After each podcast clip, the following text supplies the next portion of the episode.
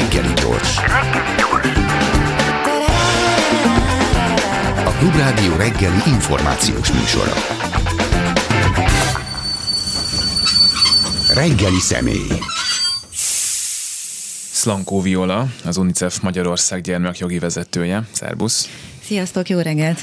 És beszéltünk ma már fiatal felnőtteknek a lelki állapotáról, most kisebb gyerekekéről, középiskolásokéről fogunk majd beszélgetni, de hogy először valami nagy képet nézzünk meg 2022-ről, azt lehet mondani, hogy hát ez sem volt a gyerekek éve, a magyar gyerekeké sem, hát az ukrán gyerekeké végképp nem, de hogy általában a, a koronavírus idején is azt mondtuk, hogy hát ez most nagyon-nagyon nem jó, és nem biztos, hogy 2022-ben ez nagyon változott. Hát az változott, hogy nyitva vannak a iskolák legalább. Hát igen, kétségkívül történelmi időket élünk, tehát azt lehet mondani, hogy a gyerekeknek is, ugyanúgy, mint a felnőtteknek, ez egy különösen zaklatott időszak.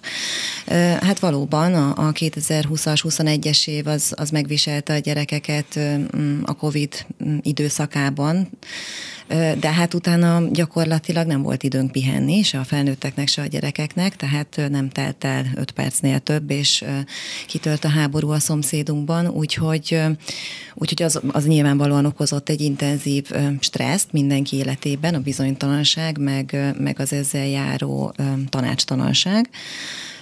És hát ugye ezt követték a, a, a dolgok egymás után, tehát hát a gazdasági válság, a, a, a, a, a szülőknek a, az egzisztenciális szorongásai akár, ezek mind, mind átszivárognak a gyerekekbe, úgyhogy, úgyhogy igen, tehát hogy mondhatjuk, hogy 2020 óta egy nagyon zaklatott időszak van, és, és, és hát a, a különböző kutatási eredményekben most már ez tükröződik is.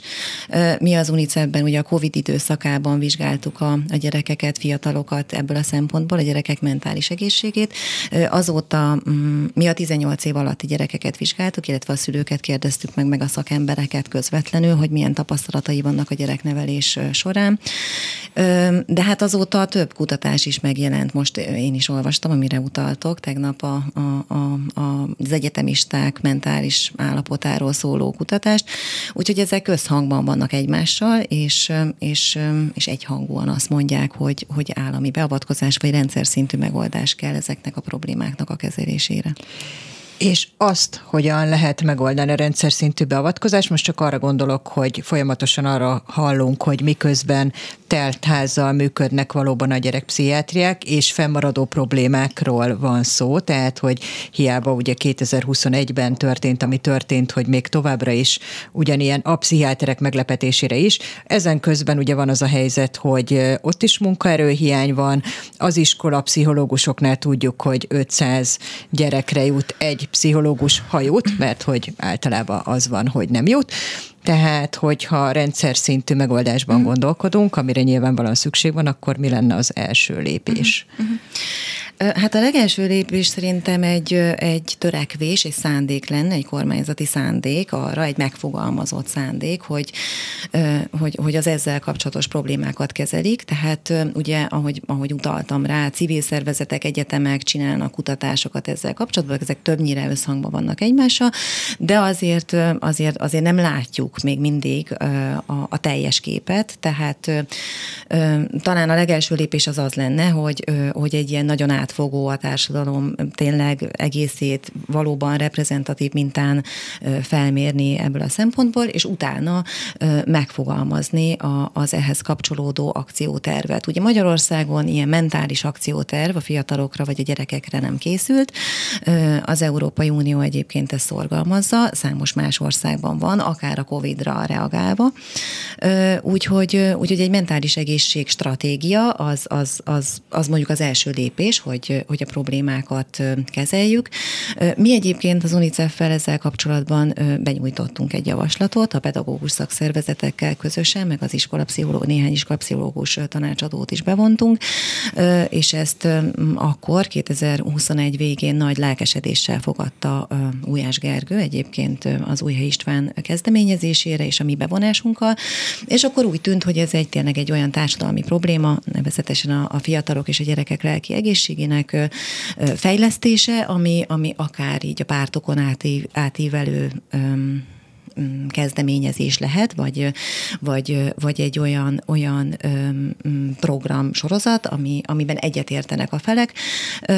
Ebben egyébként, Eszter, amit kérdeztél, hogy mik szerepelnek, történetesen például ez, hogy, hogy az iskolapszichológusok számát növelni kell. Ugye ez 500, valóban 500 jut a törvény szerint, 500 gyerekre jut egy gyerekpszichológus, vagy iskolapszichológus, viszont azért vannak olyan megyék, meg települések, ahol inkább ilyen két-három ezer főre jut egy szakember. Ezek a szakemberek egyébként gyakran ráadásul pályakezdők, fiatalok, tehát a, a szakma elején tartanak, úgyhogy gyakran az ilyen nagyon specifikus problémákkal még nincsenek is tisztában szerepel az akciótervünkben az, hogy a pedagógusokat képezni kell a mentális egészség témakörére, tehát valójában nem szerepel az egyetemi képzésük alatt, vagy az egyik egyetemi képzésükben ez, ez a téma csak így érintőlegesen. Lehet, hogy elméletileg igen, de az, hogy mondjuk hogyan lehet ezt a témát behozni az iskolába, hogyan lehet a gyerekekkel érdemben foglalkozni, hogyan lehet felismerni mondjuk a, a, a mentális zavarokat, meddig tart a tanárok kompetenciája, és hol kezdődik az iskolapszichológusok kompetenciája, ezeket nem tudják. Úgyhogy ez is egy fontos feladat, de fontos feladat az is, hogy legyen egy társadalmi kampány arra nézve, hogy, hogy ne legyen egy stigma a, gyerekek lelki egészségének romlása, tehát hogy közép-kelet-európában egyébként a második vezető halálozási ok az öngyilkosság a serdülők körében. Nyilván ezt megelőzi már a súlyos mentális zavar, szorongás, depresszió, depresszió jellemzően, úgyhogy ezeknek a felismerésében és a kezelésében az is fontos, hogy a, hogy a, hogy a családok, a, a, a tanárok, a, a, az emberek nyíltan tudjanak erről beszélni.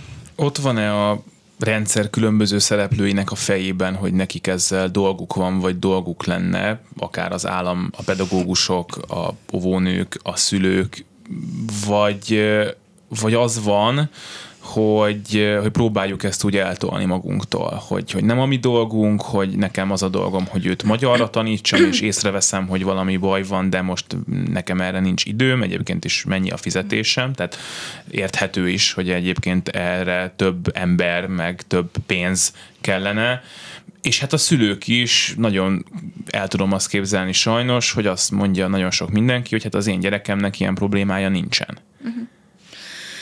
Hát ez egy jó kérdés, meg, meg biztos, hogy változik akár, nem tudom, településenként, vagy település típusonként, társadalmi rétegenként ennek a problémának a, a kezelése, vagy felismerése, vagy az erre adott reakció. Én személyesen azt tapasztalom egyébként, mondjuk, hogyha a tanárokról beszélünk, hogy, hogy a tanárok nagyon nyitottak erre, tehát mi az unicef készítettünk egy, egy öt alkalmas, vagy öt részes e learning tananyagot, ami pont erről szól, hogy hogyan, hogyan lehet a, a, a mentális betegségeket felismerni, milyen, milyen foglalkozásokkal lehet fejleszteni a gyerekek lelkegészségét iskolai kereteken belül, és ez például nagyon nagy érdeklődés övezte. Tehát nagyon sokan rögtön pár hónap alatt néhány ezren letöltötték, és, és, és nagyon, nagyon lelkesen használták, tehát nyitottak voltak erre, még akkor is, hogyha tudjuk, hogy az ő helyzetük is most különösen nehéz. Ugyanígy a, a, az iskola pszichológusok, nyilvánvalóan nekik persze, persze ez a szakmájuk, tehát ők, ők is, ők is mm, szeretnének ezzel, vagy tehát szeretnék ezt fel, kihangosítani, hogy ez egy probléma, és most az iskola pszichológusok országos szövetsége is közzétett pár hete egy ilyen állásfoglalást, ami ugyanazokra a problémákra hívja fel a figyelmet, amit az előbb elmondtunk. És, és, és, és például van egy lelki egészség óránk is az UNICEF-fel, ami, ami most némi bonyodalmakba ütközik, hiszen egy tavalyi rendelet miatt nem lehet bemenni külső szervezeteknek szexuális neveléssel, lelkiegészségfejlesztéssel és internetes zaklatással kapcsolatos foglalkozásokat tartani. Mi ezt megelőzően fejlesztettük ki ezt az óravázlatot, tehát elindítottunk egy ilyen felhívást, hogy, hogy ilyen típusú órákat viszünk iskolába, és nagyon gyorsan, nagyon sokan jelentkeztek. Tehát, hogy az, az látszik, hogy erre van igény, tehát, hogy meg, megjelent az igény az, az iskolákban. Erre kevés az erőforrásuk, de, de, de, de szeretnének ezzel valamit kezdeni. Úgyhogy szerintem azok a szereplők, akik ebben köz közvetlenül érintettek, a szülők, a pedagógusok, az iskolapszichológusok, akár a gyerekek, szerintem ők tematizálják ezt a kérdést, ők, ők, ők már egyre kevésbé tekintik ezeket a problémákat akár stigmának, de az állami beavatkozás, vagy a, vagy a kormányzati szándék, az, az, az még hiányzik. Beszélgettünk még 8 óra után Perényi Andrával és Karner Orsolyával arról, hogy mennyire egyéb, sok egyéb téren is fontossága van a lelki egészségnek, hiszen akár, hogyha társadalmi szinten nézzük, ugye a gazdaság, a, a transgenerációs kérdések, hogy ugye egy rossz állapotban lévő fiatal felnőtt ezt a mintát fogja továbbadni, és ugye ez öröklődik generációkon át. Na most az látszik, hogy bár beszéltél arról, hogy valamiféle szándék mutatkozni látszik, de hát azért ezt még nem ismerte föl igazából ezt a súlyos helyzetet a kormány. Ugye a rendszerváltás óta voltak olyan kormányok, akik viszont igen. Hmm. Tehát az, az, e, a gondolat első felére reagálva, igen, tehát hogy a, a mentális egészség, a lelki egészség az nem, nem csak aktuálisan érinti a gyerekeket, vagy, a, vagy a, az őket körülvevő felnőtteket, hanem valóban ez egy társadalmi befektetés. Tehát ugyanúgy, mint, mint a fizikai egészség, vagy, vagy, vagy ugyanúgy, mint, mint, mint az egyéb jellemzői a gyerekeknek vagy az állampolgároknak, a hossz, hosszú távú érdeke egy társadalomnak, hogy, hogy, hogy jól legyen. Azért, mert hogyha, hogyha nincs jól, akkor mondjuk motiválatlan, vagy, vagy depressziós, és, és, és, és akkor az azt jelenti, hogy nem tud alkalmazkodni megfelelően a, a társadalmi körülményekhez, nem tud integrálódni a, a, a csoportba, a társadalomba, vagy a kisebb közösségbe, és végül, végül mondjuk munkaképtelen lesz, vagy, vagy esetleg a bűnözés irányába fordul. Tehát, tehát hogy az, az, azt felismerni, és egyébként mondom tényleg hangsúlyozva, hogy nem csak a lelki egészséggel van így, hanem a gyerekek, tehát a fizikai egészséghez hasonló, mondjuk a korai fejlesztésnek is ezért van jelentőség, hogy nem csak abban az adott helyzetben kell a problémákat kezelni, hanem, hanem valóban ez egy hosszú távú érdeke az egyénnek és a társadalomnak is. És az, hogy az előző kormányok erre tettek erőfeszítést, most én nem tudok a rendszerváltás óta egy ilyen összefoglalót adni az előző évtizedekről, de, de az biztos, hogy ez a téma, ez, ez nem hogy, tehát hogy ez egy, egy tehát egy, egyre inkább napirenden van. Tehát, hogy, hogy, hogy ebben a társadalomban ö, most inkább annak vagyunk tanulja, hogy most azért legalább elkezdünk beszélni ezekről a dolgokról, ö, legalább már a, a, a, mondjuk az egyetemek, civil szektor résztvevői, tanárok, stb. tematizálják ezt a kérdést, ö, de, de nem, tehát mondjuk mentális egészségstratégia biztos, hogy más kormányoknál sem készült, ö, úgyhogy hát ez egy lassú folyamat, tehát hogy azt is, azt is el kell mondani, hogy, hogy tényleg a, a ahogy mindennek van egy természetes evolúciója, és, és lehet, hogy ez a, ez a társadalom, ez most mi érik meg arra, hogy, hogy komolyan vegye ezt a kérdést, vagy egyáltalán problémának tekintse ezt a kérdést. Nekem van egy idealisztikus elképzelésem arról, hogy lehetne egy olyan általános alapelv minden létező döntés meghozása előtt, hogy megnézzük azt, hogy és akkor a gyerekekre ez hogyan hat. Mert hát mégiscsak ők azok, akik magukért kiállni nem tudnak, nem csak választani nem tudnak elmenni, hanem a saját életükkel kapcsolatban döntéseket csak részben tudnak saját maguk meghozni, és bizonyos dolgokat egyszerűen nem tudnak elkerülni, ha az megtörténik velük. És, és nagyon sokszor érzem azt, és ezt érezhettük a koronavírus járvány ideje alatt is, de szerintem ezt most is érezhetjük, hogy ez a szempont ez nincs benne. Uh-huh. Sem a döntéshozók fejében minden esetben, sem pedig a emberek fejében, hogy ezt elvárásként meg kéne fogalmazni, mint általános alapelv, csinálunk valamit, nekem ez jó lenne, de a gyerekemnek is jó lenne, és ha nem, akkor átgondoljuk. Uh-huh.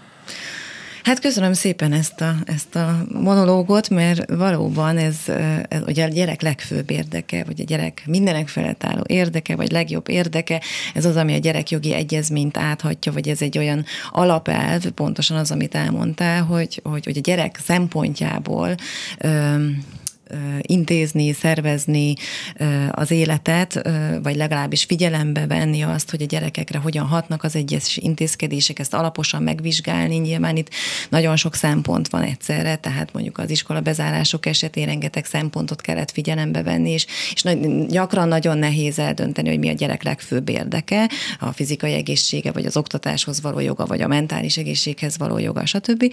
De igen, tehát hogy a gyerek legfőbb érdeke az a gyerekjogi egyezmény legfőbb alapelve, amit ugye 190 országban fogadtak el, a legszélesebb körben elfogadott emberi jogi dokumentum, Magyarország is csatlakozott hozzá 89-ben, 91-ben pedig törvénybe iktattuk. Úgyhogy a, a törvények szintjén, vagy az elvek szintjén, vagy a, a rendelkezés, vagy a, tehát a teória szintjén megjelent már a, a gyerek, gyerek érdekének figyelembevétele, de a, de a napi gyakorlatban, vagy, a, vagy, vagy akár hát a konkrét jogszabályokban, amik ugye most a gyerekeket érint a jogszabályok esetén nagyon gyakran változnak újabban, az biztos, hogy nem vesszük figyelembe eléggé a, a gyerek érdekét, de azért, de azért talán van egy szemlélet formálódás ezzel kapcsolatban. Tehát azért azért biztos, hogy, hogy sok szempontból jobban is bánunk a gyerekekkel, mint mondjuk akár néhány évtizeddel ezelőtt, tehát mondjuk csak, csak akár a fizikai erőszakra gondolunk, tehát azért mondjuk még az én gyerekkoromban is mindennapos gyakorlat volt, ha nem is az én konkrét gyerekkorom, vagy nem az én életemben, de a, mondjuk akár a, a kortársaim körében az, hogy fizikailag fegyelmeztek a szülei, most már azért ez, most is egyébként kb. 56 százalék mondja azt a szülőknek, hogy, hogy ez része a, a nevelési gyakorlatnak, de például ebben azért elmozdultunk. De, de, de igen, tehát az, hogy, hogy bevonni a gyerekeket, ugye a, a, a gyerekjogi egyezmény, amire utaltam, a védelemre, a gondoskodásra és a részvételre épül, erre a három alapelvre, és ez az utóbbi például a részvétel, ami a, a, az a, tehát, vagyis az, hogy, hogy bevonjuk az őket érintő kérdésekbe a gyerekeket, úgy hozzunk döntéseket, hogy megkérdezzük őket, és most és egyébként tényleg ez ott kezdődik el, hogy, hogy egészen kicsi korba, hogy megkérdezzük tőle nyilván, hogy vajas kenyeret szeretne, vagy lekváros kenyeret. Tehát, hogyha az érettségének és a korának megfelelően ö, bevonjuk őket, akkor aztán ö, ez nem csak egy ilyen jó fej, szülői magatartás, vagy állampolgári magatartás, hanem azt is elérjük, hogy, hogy, hogy ahogy fejlődik a gyerek, végül tényleg bevonódik az őt érintő dolgokba. Tehát ettől lesznek a gyerekek valóban tudatosak, olyan állampolgárok, akik úgy érzik, hogy, hogy közük van az őket körülvevő világhoz, tenni akarnak azért, hogy jobbak legyenek a dolgok. Úgyhogy, úgyhogy igen, ez a, az egyik kedvenc pillérem a gyerekjogi egyezményből a bevonás más pillére. Említetted, hogy van előrelépés ugye a fizikai erőszak terén, és hát szerencsére valóban van, tehát hogy azért most már egyre kevésbé alapvetés az, hogyha a gyerek nem úgy viselkedik, ahogy én szeretném, akkor majd elintézzük egy pofonnal, de azért vannak ugye az extrém verziók, a bántalmazó szülők, és az a kérdés, hogyha azt nézzük, hogy rendszer szinten van-e előrelépés, mert én például most arra gondolok, hogy több olyan beszámolót olvastam mostanában, olyan felnőttekről, akik a 80-as, 90-es években voltak gyerekek, és nagyon-nagyon súlyos bántalmazást éltek át a családban. És ennek egészen egyértelmű külső jelei voltak, akár onnan, hogy nagyon zárkózott volt a gyerek, akár külső nyomok. Volt, aki arról számolt be, hogy úgy ütötte az apja, anyja, hogy ne látszódjon, de volt, aki még erre se figyelt oda, hogy úgy mondjam. Volt, aki anorexiás lett, ott ült egy 12 éves lány, csontra fogyva, teljesen antiszociálisan remegett, hogyha csak rá is néztek, és senki soha nem avatkozott be. És az a kérdés, hogy hát ugye azért ma van védőnői rendszer, mondjuk mm. akkor is volt, nem tudom, hogy ezek mennyire fejlettebbek ma, és hogy mennyire lehet arra számítani, hogyha valaki egy ilyen közegben nő föl, akkor ma már több segítséget kap, mint mondjuk 40 évvel ezelőtt. Mm. Hát ez nehéz kérdés, meg, meg ne, ugye annyira nagy a látencia, hogy nem tudhatjuk soha, hogy valójában ö, nem tudom, a bántalmazott gyerekekből ténylegesen hány kapott segítséget. Ez, amit kérdezel, hogy gyerekvédelmi jelzőrendszer, ugye ezt így hívjuk, hogy hogyan fejlődött a gyerekvédelmi fej, jelzőrendszer az utóbbi időben. A, a, én még mindig azt kapom vissza, nagyon alapvető pozíciót ellátó szakemberektől, vagyis iskolapszichológustól, tanároktól, budapesti gimnáziumokból, hogy abszolút nem tudják, hogy hova kell fordulni, mit kell csinálni, hogy az a sejtése, gyanúja, vagy, vagy a konkrét tudása megvan arról, hogy a gyerek otthon nincs biztonságban. Egyébként e, volt, tehát vannak erre akár állami törekvések is, hogy, hogy a szakembereket képezzék, hogy hogy működik a gyerekvédelmi jelzőrendszer. Most akkor megragadom az alkalmat, hogy elmondjam, hogy, hogy ilyenkor a gyerek jóléti szolgálatnak kell jelezni, tehát hogyha felmerül akár a gyanú, tehát a törvényben, a gyerekvédelmi törvényben nem is konkrét tudásról beszélünk, hanem gyanú gyanúról, felmerül a gyanú, hogy a gyereket bántalmazzák otthon, akkor a, gyere, a helyi gyerekjóléti szolgálatnak kell jelezni, akik, akik ha fogadják a jelzést, akkor ki kell menniük a családba. Egyébként egy ilyen segítő szándékkal, tehát nem a hatóság jelenik ott meg feltétlenül, hanem egy ilyen segítő, támogató szándékkal megnézi, hogy, hogy, hogy mi újság otthon, és hogyha úgy értékeli, hogy a gyerek nincs biztonságban, akkor először a szociális munka eszközeivel próbál dolgozni, tehát megtámogatja a családot, felméri, hogy mi, miből fakad fakadhatnak a problémák, és, és fél évig, egy évig támogatja a, a, a gyerek jóléti szolgálata a családot, és hogyha ez, hogyha, hogyha mondjuk fennállt konkrétan a bántalmazás helyzete, vagy veszélye a továbbiakban is, akkor történik meg mondjuk a kiemelés, azért ide nagyon ritkán jutnak el a dolgok.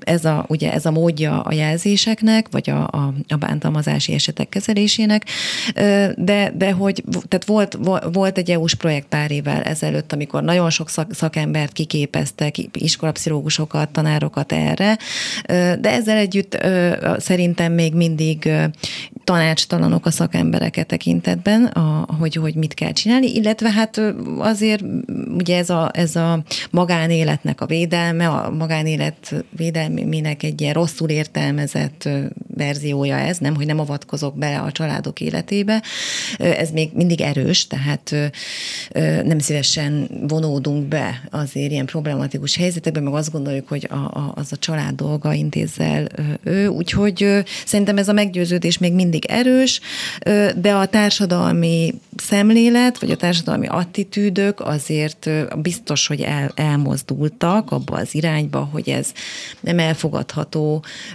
és, és hogy ezért tenni kell valamit, vagy be kell avatkozni azt gondolom, hogy a szakember hiány az ilyen szolgálatok esetében is, is fennáll, és azt is gondolom, hogy talán területi különbségek is, is lehetnek ebben, hogy hol működik ez jobban, meg, meg kevésbé jobban, de hogy akkor, ha a jelzés megtörténik, és hogyha mondjuk az említett pedagógus, meg pszichológus tudja, hogy kihez kell fordulni, akkor onnantól azért ez már tud működni mert hát az biztos, hogy ezek nagyon-nagyon nehéz helyzetek, mm. tehát én biztosan nem lennék olyan bátor, hogy a legszélsőségesebb esetek kivételével így megmondjam, mm. hogy most azt a gyereket onnan el kell hozni, de hogyha már az állami szerv értesül egy ilyen történetről, akkor ott elindul valami, aminek a vége lehet egy, egy megoldás. Mm-hmm. Abszolút. Tehát, hogy szerintem érdemes bíznunk a rendszerben, Ugye ez, hogy kevés a szakember, az erre is egy kicsit reagálni szeretnék, hogy, hogy ugye ezeknek a szakmáknak a társadalmi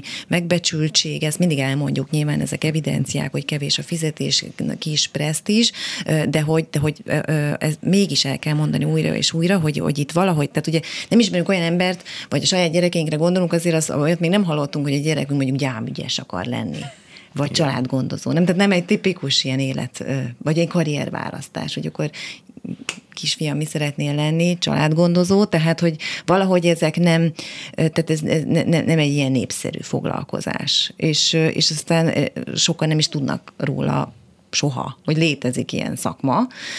Úgyhogy emiatt igen, valóban van egy ilyen, egy ilyen kemény munkaerőhiány ezekben a szektorokban, ami, ami aztán nyilván a, a kevés fizetéssel is párosul, úgyhogy miközben ez egy nagyon nehéz feladat, tehát hogy, hogy azért mondod, hogy milyen bátornak kell lenni, nem csak bátornak, tehát tényleg bátornak kell lenni. Igen, elmenni egy családhoz, ahol verik a gyereket, az... Igen, meg, meg beavatkozni ilyen helyzetekbe, és ráadásul egy családgondozóhoz mondjuk 42 család tartozik, Amerikában egyébként mondjuk 12, tehát hogy, hogy nyilván itt egy ilyen elképesztő túlterhelt rendszer is van.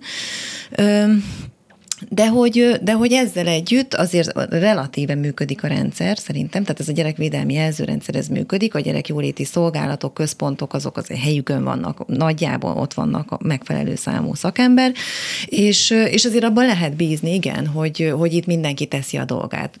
Annál is inkább, mint hogy nem tehetünk más. Tehát, hogy ha mindenki csak a saját feladatát végzi el, és az állampolgárnak az a feladat, hogy mondjuk megtegye a jelzést, akkor utána a többi nem rajtunk múlik. Bízunk abban, hogy más is megteszi a dolgát. És, és igen, van olyan példa, abszolút van arra példa, mert azért sokszor nem, nem az van, hogy a családok az elvetemültségbázisán verik a gyerekek, gyereküket. Tehát nem az van, hogy ezek szörnyetegek és gonosz pszichopaták, hanem gyakran itt a, a, a, az, az életkörülmények, a, a nagyon nehéz élethelyzetek, az alkoholfogyasztás, mondjuk a munka nélküliség, tehát hogy, hogy, hogy tipikus ilyen egzisztenciális problémák vezetnek a, a, a meg hát persze hogy a, a saját, mondjuk az, az bántalmazó szülő saját életében, gyerekkori tapasztalataiban felelhető tapasztalatok, tehát mindezek vezetnek egy mondjuk bántalmazó magatartáshoz, de azért itt nem, nem, tehát hogy nem az van, hogy itt tehetetlen a rendszer, vagy hogy ezeket az embereket aztán nem lehet támogatni.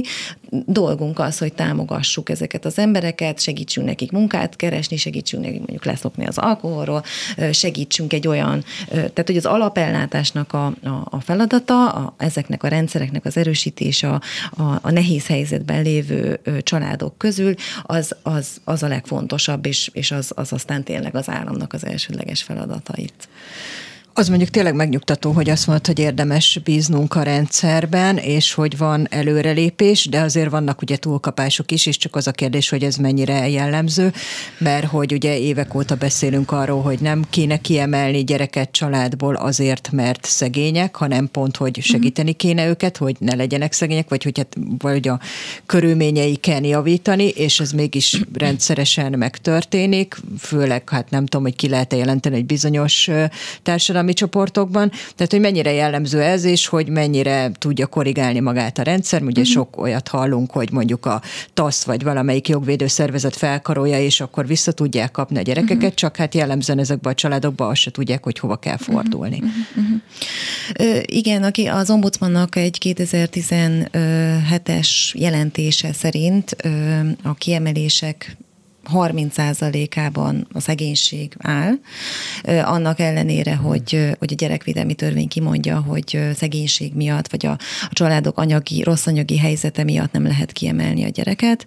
Hát itt nehéz helyzetben vannak a szakemberek ezzel együtt. Tehát, hogy az ideális helyzet az az, hogyha szegény egy család, akkor, akkor ugye jön a az alapellátás, ahogy, ahogy mondtam, akár az önkormányzat, akár a családgondozás, stb.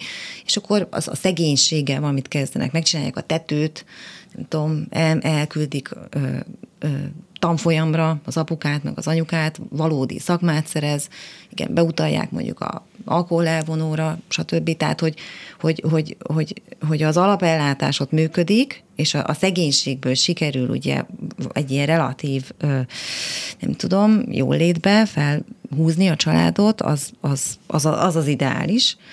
De gyakran ez, ugye nem, tehát az a baj, hogy az egyes szereplők ugye itt nem feltétlenül kommunikálnak egymással, vagy nem feltétlenül van egy, egy valódi párbeszéd, tehát, és, és a, maga a gyámhivatal, vagy a gyerekjólét annyit lát, hogy a radikális szegénységben él a gyerek, ami veszélyezteti a fizikai és a lelki fejlődését, ami szintén egy alapjog, tehát hogy, hogy, hogy, hogy ha, ha, ha, egyszerűen olyanok az életkörülményei, hogy, hogy, hogy ott nem lehet normálisan növekedni, akkor azért itt egy valódi dilemmával néz szembe a szakember, a, a gyerekjólét is, vagy a gyámhivatal, hogy, hogy mi a gyerek legfőbb érdeke, ugye? Tehát, hogy, hogy most akkor az, hogy ott maradjon a családban, vagy az, hogy legyen mit ennie, legyen ruhája, legyen fűtés a házban, stb. Tehát ezzel együtt a kiemelés igen, a legrosszabb, tehát hogy, hogyha van egy szerető, gondoskodó család, akkor az a le, azt tudjuk, mindenféle kutatásból tudjuk, hogy, hogy az a legfontosabb. Tehát nem, nem lehet a körülményeket olyan jóvá tenni, és hát a gyerek otthonokban, meg a nevelőszülőknél az általában nem a legjobbak a körülmények,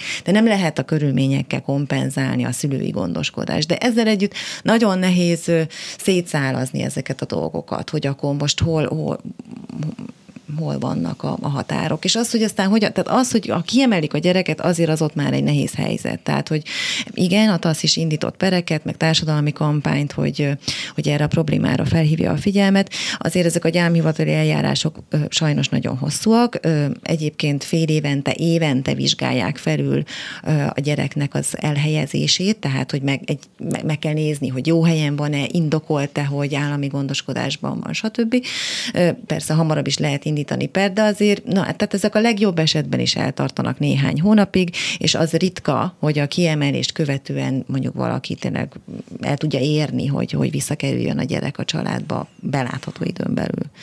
Magyarországon egyébként kb. 5 és fél év az állami gondoskodásban töltött átlagidő, mm, úgyhogy ami, ami túl sok, tehát hogy a, a, a, erre szoktuk mondani, hogy ez már nem is átmeneti gondoskodás gyakorlatilag. A, a, a, a, ennek a funkciónak az, a, az, hogy a, az állam neveli a gyereket, ennek tényleg a lehető legrövidebb ideig kell tartania, mert, mert ez, ha valami, ez biztos, hogy nem a gyerek érdeke. Tehát a gyerekvédelmet egyszerűen nem lehet jól csinálni, a gyerekvédelmi szakellátást. Tehát, hogy, hogy ez egy szükséges rossz. És nem lehet, tehát nem, nem lehet elég jó az a helyzet, hanem, hanem itt arra kell törekedni, hogy, hogy minél hamarabb visszakerüljön a családba, de egy olyan családba, ahol, ahol biztonságban van és gondoskodnak róla. Hát valószínűleg kevesebbe is kerül pénzt adni ennivalóra, mert megcsinálni a tetőt, mint öt évig gondozni egy gyereket egy otthonban, aki utána hát valószínűleg úgy kerül ki onnan, hogy, hogy nem akkora eséllyel lesz hasznos része a társadalomnak, mint egyébként lehetett volna bármennyire is szomorú ezt elmondani. Mi a szerepe a gyerekeknek abban, hogy a baj jelzése az megtörténjen, tehát hogy nagyon-nagyon nehéz helyzetek vannak, és hát biztos, hogy nem tudom elképzelni, hogy milyen lehet az, amikor apa ver, és nekem erről beszélnem kéne a tanárnőnek, uh-huh. de mégis valahogy meg lehet-e azt oldani, hogy erre készek legyenek, vagy készebbek legyenek ebben, segítsük a gyerekeket, hogy hát ő szóljon, ha baj van, uh-huh. legalább, mert akkor mégiscsak több esély van rá, hogy észreveszem, ha nem csak én látom, hanem ő nekem mondja, akkor lehet, hogy már nem bírom ki, hogy ne vegyem fel a telefont, és hívjam fel azt a szolgálatot, uh-huh. hogy baj van. Uh-huh. Hát igen, a gyerekek a szolgálatot nem fogják hívni soha, mert nem is tudják, hogy van szolgálat. Egyébként van gyerekvédelmi hívószám, ezt a, a, a Szociális és Gyerekvédelmi Főigazgatóság gondozza ezt a számot, gyerekvédelmi hívószám, mindenki rákereshet, és akkor 0-tól 24-ig fogadja az ezzel kapcsolatos hívásokat. A, a, a gyerekek esetében nem is arra törekszünk egyébként, hogy az, a szolgáltatókat vagy a hatóságot ismerje, vagy, vagy velük kommunikáljon. Az az ideális, hogyha minden gyerek életében van egy, egy, egy bizalmi személy. Tehát, hogy, hogy, hogy, hogy legyen egy olyan felnőtt az életében, akár tanár, akár akár osztálytársnak a szülője, akár osztálytárs, akár edző, zongoratanár, stb.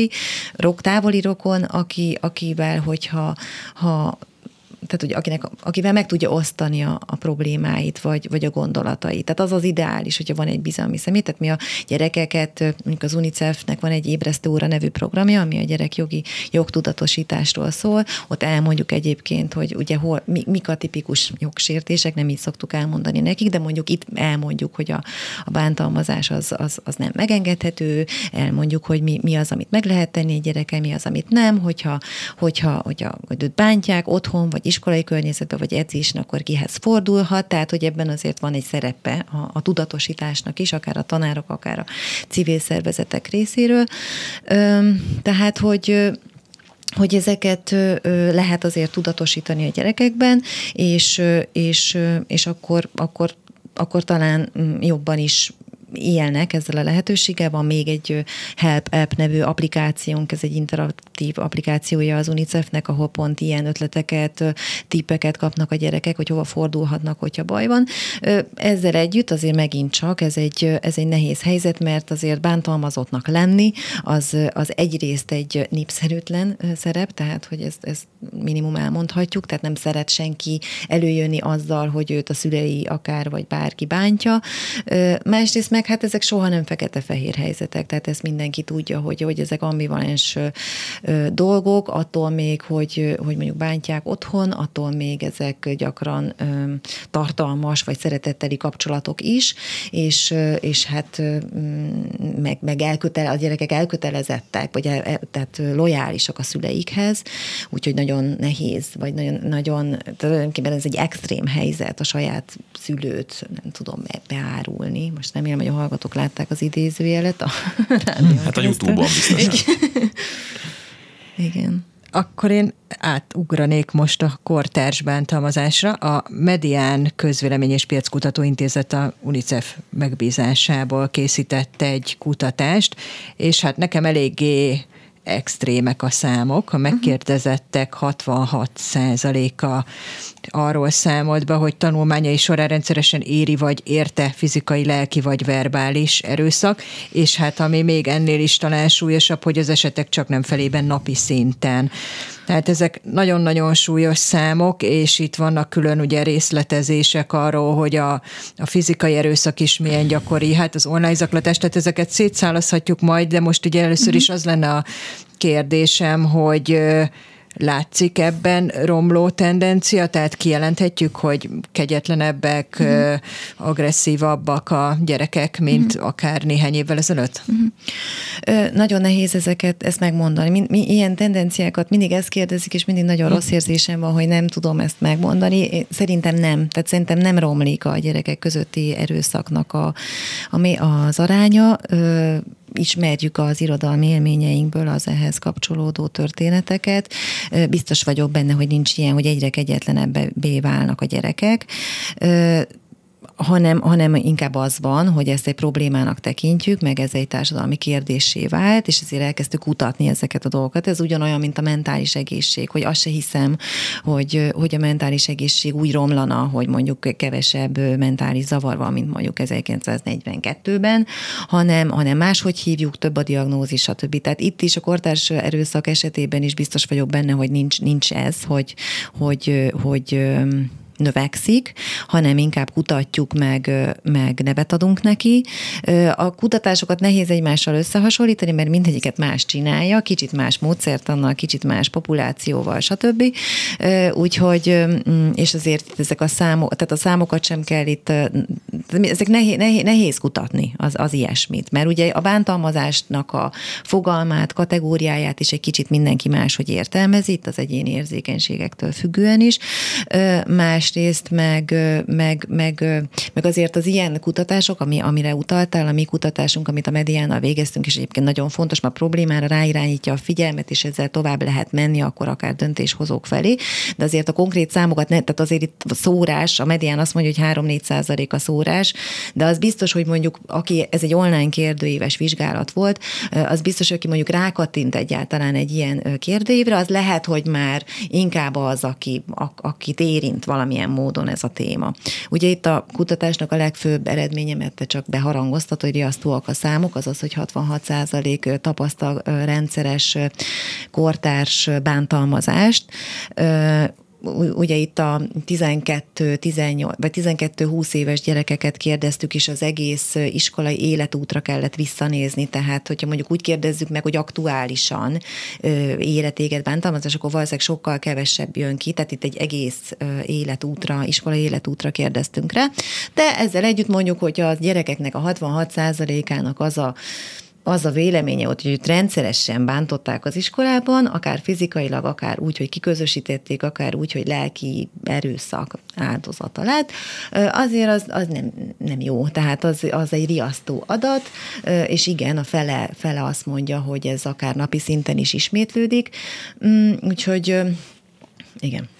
Hát a kérdés az, hogy mi lehet a ideális, de nem is inkább az ideális, hanem az elérhető helyzet ebben. Az bizonyára megelőzhető lehet, hogy mondjuk pedagógusok rendszeresen bántsanak gyerekeket lelkileg, de az, hogy gyerekek egymással hogyan viselkednek, hát ott nem fogjuk tudni megúszni, hogy kiközösítenek gyerekeket, hogy bántanak gyerekeket, hogy csúnyákat mondanak, nem tudom, gonosz becenevet találnak ki nekik, tehát hogy ez, ez lesz, uh-huh. nem azért, mert a gyerekek rosszak, hanem mert a gyerekek nem tudják, hogy mit uh-huh. csinálnak, és hát a kérdés inkább talán az lehet, hogy, hogy lehet ezt csökkenteni, meg hogyha ezek megtörténnek, akkor megint csak ott van-e pedagógus, van-e pszichológus, aki ezt észreveszi, foglalkozik vele, uh-huh. megkérdezi a gyerekektől, hogy hogy van, illetve hát, hogy vannak eszközeink arra, hogyha tudjuk, hogy van egy gyerek, akit, akivel senki se beszélget, és akit mindenki bánt, hogy akkor ő vele ott mi történik. Szerintem most rendszeresen az történik, hogy nem tudunk mit kezdeni a gyerekével anyuka, mert őt itt bántják, inkább lehet, hogy jobb lenne, ha nem itt lenne, uh-huh. nem biztos, hogy ez a megoldás. Vagy semmi uh-huh. nem történik. Hát uh-huh. majd három év múlva elballag, majd akkor már nem mm. bántják itt.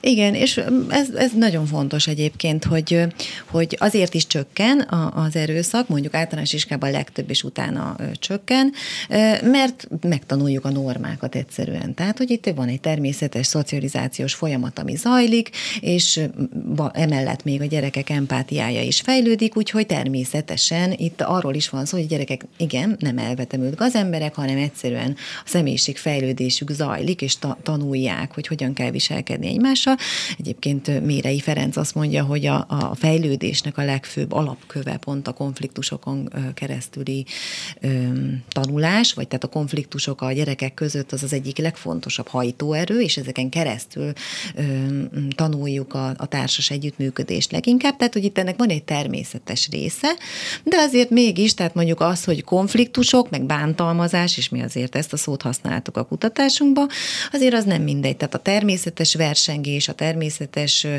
pozícionálás, pozícionálódás egy csoporton belül, vagy az effektív fizikai erőszak, vagy durva gúnyolódás, vagy kiközösítés sorozatosan, azért ezek mégiscsak elkülönül, elkülöníthető fogalmak. De igen, tehát, hogy itt van egy ilyen természetes fejlődés ennek kapcsán. A, a, a, azzal kiegészítve, hogy ráadásul az iskola az csak egy egyik helyszíne az erőszaknak. Tehát, hogy azért a, szerintem az iskolai erőszakot az, az is tehát ugye legfőbb, tehát a, a normák határozzák meg, a közösségnek a normája, az iskola normája, a, a társadalomnak a normája, a, a, a családban lévő normák, tehát hogy ez csak egy, az egyik helyszín a sok közül, és, és mondjuk a konkrét iskolában hogyan kezelik ezt egy ilyen helyzetet, az attól is függ, hogy hol húzza meg az ezzel kapcsolatos határokat az iskola.